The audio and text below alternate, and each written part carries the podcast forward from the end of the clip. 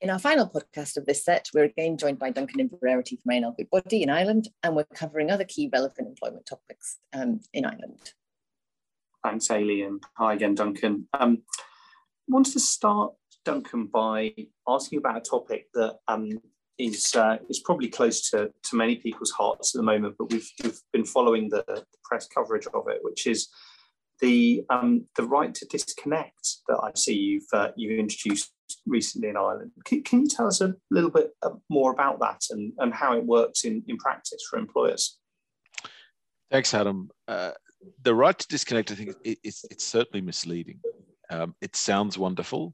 Does it really mean you have a right to, to disconnect? And I think the answer is, is obviously no the right to disconnect has been uh, heralded as a sort of a, a, monumental change to the way in which we should work, particularly by the trade union, um, which is understandable.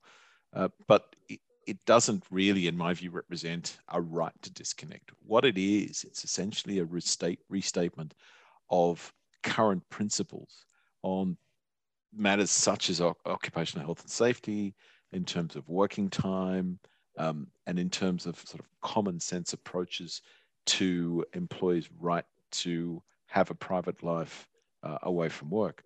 We had um, a couple of celebrated cases involving employees who successfully sued their employer on the basis that they were checking their emails at night. And when the employer said, I'm not making you check the emails at night, the employee's response was, but you're not helping me to help myself. You're not preventing me from, from uh, reading my emails at night, and they, they were ultimately successful in in that in the in those cases.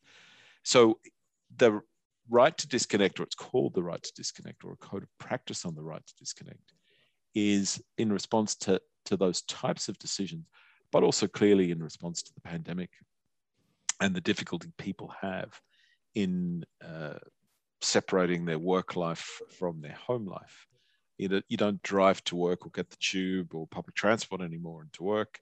You simply walk down your corridor or down your stairs or into your kitchen or, or, or whatever you're doing. Uh, and it's the, the distinction between home and work is not only blurred, I think in a lot of cases it's simply non existent. So, as I say, yes, there is a right to disconnect, but it is just a restatement of obvious principles about mutual respect, um, occupational health and safety obligations that employers have towards their employees, which effectively amount to yes, you should be able to disconnect, but there's not necessarily a right to disconnect. And as I say, it's a code of practice. It's not a statutory instrument. It's just a guide, a guidance for employers. That's really interesting. Um, and then on a similar theme, we've seen, we've also read about kind of the plan to introduce a right to work from home in Ireland. Um, can you tell us about how that came about and how, how that's likely to work in practice? Yeah, so that's similar. It's a similar child of the pandemic um, in circumstances where we have in Ireland, certainly in the UK, we've been working from home uh, in one form or another uh, pretty much full time since in Ireland, the 14th of March 2020, which is date which is etched in my mind, uh, when we all thought the world was going to end, but we all had to take whatever we had on our desk and and uh, and go home. Uh, and we've been doing that ever since. And in Ireland at the moment, we have five levels of restrictions, and none of those five levels involve working in the office or returning to the office. So, where in the UK you may be more developed than we are, um, we certainly aren't encouraging people to, to go back to the office. So, what does that mean in terms of a code of practice and, and, and the right to work from home? The government, again, in response to calls from predominantly the trade union movement, uh, are introducing a right to work from home. Now, it's not a right to work from home, a bit like the right to disconnect. It's a right to request to work from home. So, an employee has a right to ask their employer to work from home. An employer has to uh, objectively justify on business reasons why uh, a request would be refused. But we haven't got the, the, the code yet. It's not going to come in until, uh, we believe, until closer to the end of the year. Um, and we don't know what the ramifications or implications are for an employer who refuses the right to work from home. Uh, so yet to see it. Uh, I would imagine that employers are going to be able to justify uh, objectively on business reasons why it's not appropriate. But against that, uh, it clearly is the argument say, look, we've been doing it for 18 months. Why suddenly do you need me back in the office? So I, I think it's going to be a fertile ground of litigation. Um, so we'll have to wait and see what happens. There was one case in Ireland where an employee was being, sorry, was required to come into work as an essential worker. She was an accommodation officer in the university. Uh, and she lived with vulnerable people. And she said to her employer, I don't need to come in, or I've come up with an arrangement with my fellow workers where I'm not required to come in. And the employer refused her request, and she took a constructive dismissal claim and was successful. So again, that's just a, I suppose, a, a look into what what uh, may come down the track. Uh, and I think in circumstances where we've all been working from home for a considerable period of time, it will be uh, it will be interesting as to, to what employers' reactions to this are going to be, and indeed employees' reactions. Yeah, really interesting. And we've seen some claims as well um, on on similar themes.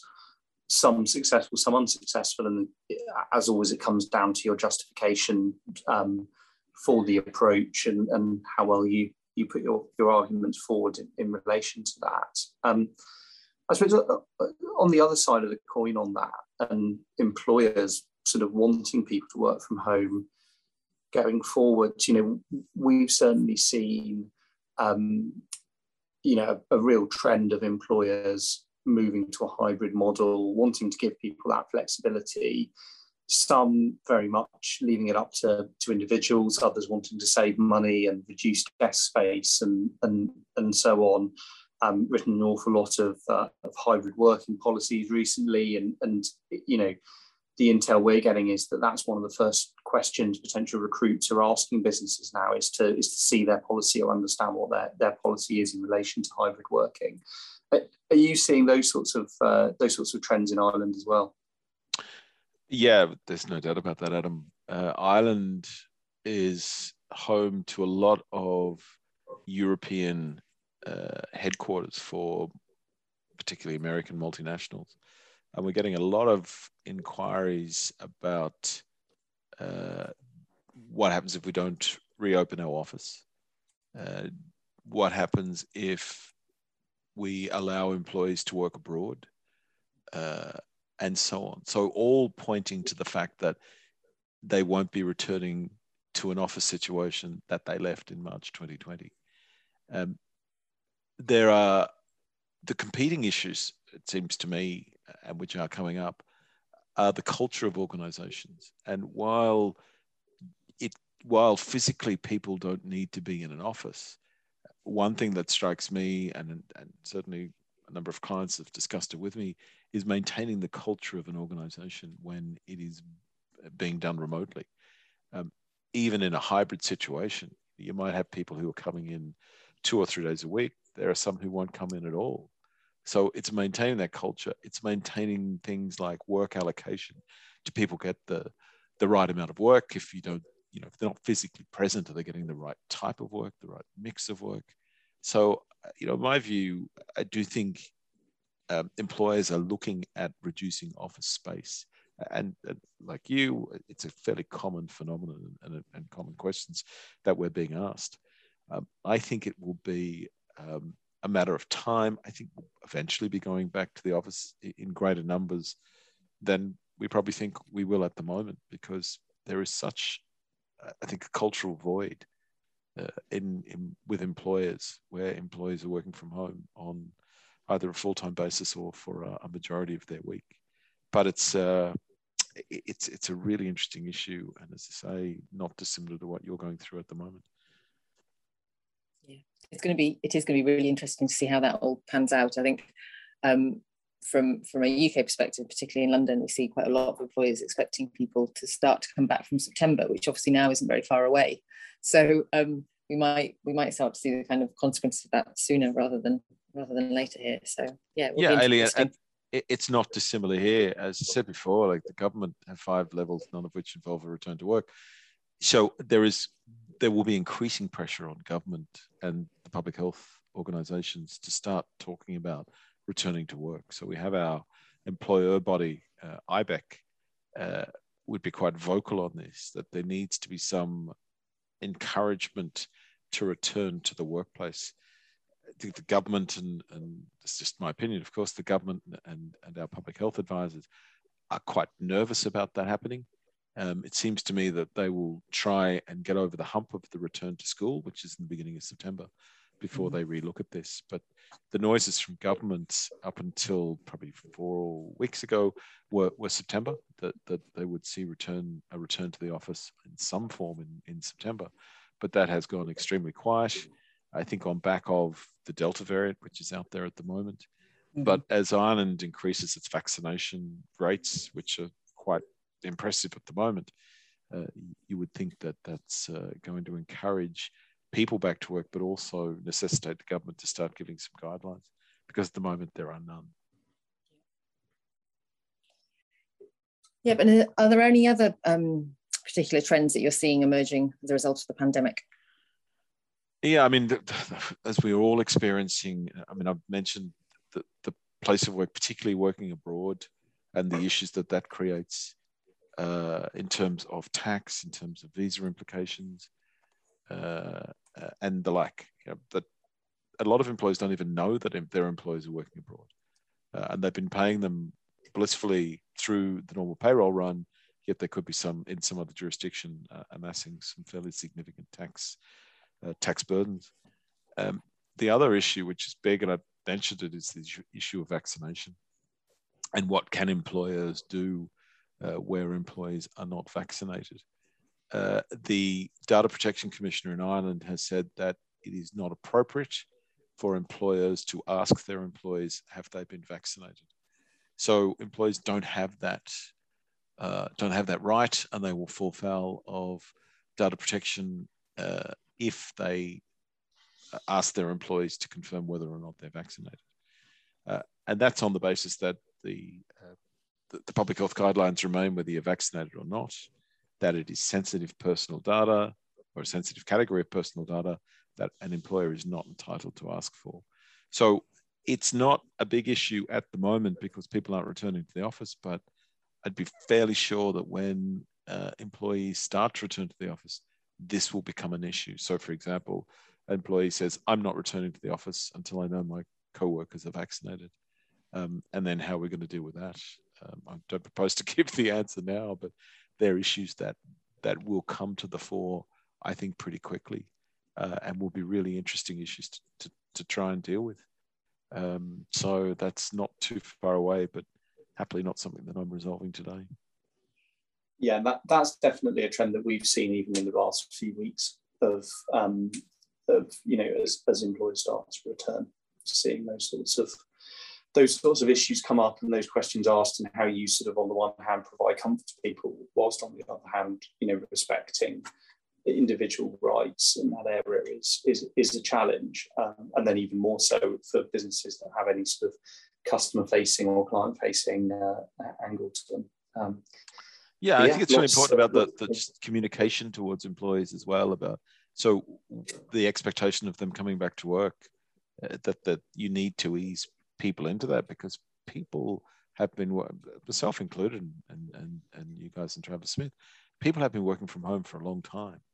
And to expect them to suddenly return to the office, to return to public transport, uh, to sit on a train for a couple of hours is a big ask for employees.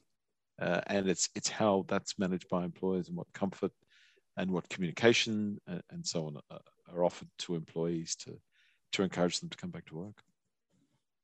Absolutely, and you know, you, you, gave the example of the you know working from a different country. I mean, that that's been a massive issue that we've been helping clients grapple with because, as you say, there are significant tax implications. But you know, on, on the other hand, if someone has moved back to live with their family, the idea that they're suddenly required to attend an office in in London or wherever is um, it is a very emotive, emotive subject. In, some situations, um, clients have found this has brought out of the woodwork people that were already working from home at least part of the time um, in another country, and um, how you then deal with that is uh, is, is is tricky as well. So uh, yeah, yeah, a lot, lot to be thinking about. Mm, yeah, there's lots. I mean, so in that situation, employers, uh, advice that I've given an employer is to say, look, you need to start. I hate using the word socializing the idea with your staff generally that your place of work is Ireland and you're expected to be in Ireland, whether they are or they aren't, you don't know. But just to start introducing that concept to say that you know you, you your place of work is in Ireland. If there are any issues associated with tax, it's your issue, and so on. Now, how robust that will be is yet to be determined, but it's just acknowledging that that these issues are out there and that they need to be addressed. Absolutely, absolutely. Um, so that covers um, everything we are going to cover on the pandemic. Is there anything else that you think we just need to be flagging um, to employers that is perhaps different from the UK? Just one one thing more, uh, if I could, and briefly, we have a, as I've said before, mentioned before, we have our Workplace Relations Commission, which is our major employment forum uh, for employment rights, equality, uh, and industrial relations types type issues. There has been a recent decision of our Supreme Court um, where it determined a challenge that the the whole system was effectively unconstitutional. Uh, so it was kind of all duck no dinner type decision. Um, it either was or it wasn't, and if it wasn't, that would cause all sorts of issues for a lot of people, including ourselves. Uh, what the Supreme Court found was that it was uh, constitutional. In, in fact, it, it came within the Constitution and it administered justice. Um, but what that meant, they said it had to change its procedures. So I just, the, the only thing I would mention in addition to what we've already discussed is that there are some fundamental changes going on with our employment fora uh, insofar as the practice and procedures are concerned, and they will become more court-like and more judicial than perhaps people have experienced in the past. So that's something that employers need to be very conscious of. That makes sense. Okay, thank you, Duncan. That's been um, incredibly interesting, and um, it wraps up our series covering um, uh, issues of employment, employment law in Ireland. Um, if anyone has any queries on the topics we've discussed during these podcasts, please do get in touch with us or Duncan, and we'll be back ne next month covering an another jurisdiction.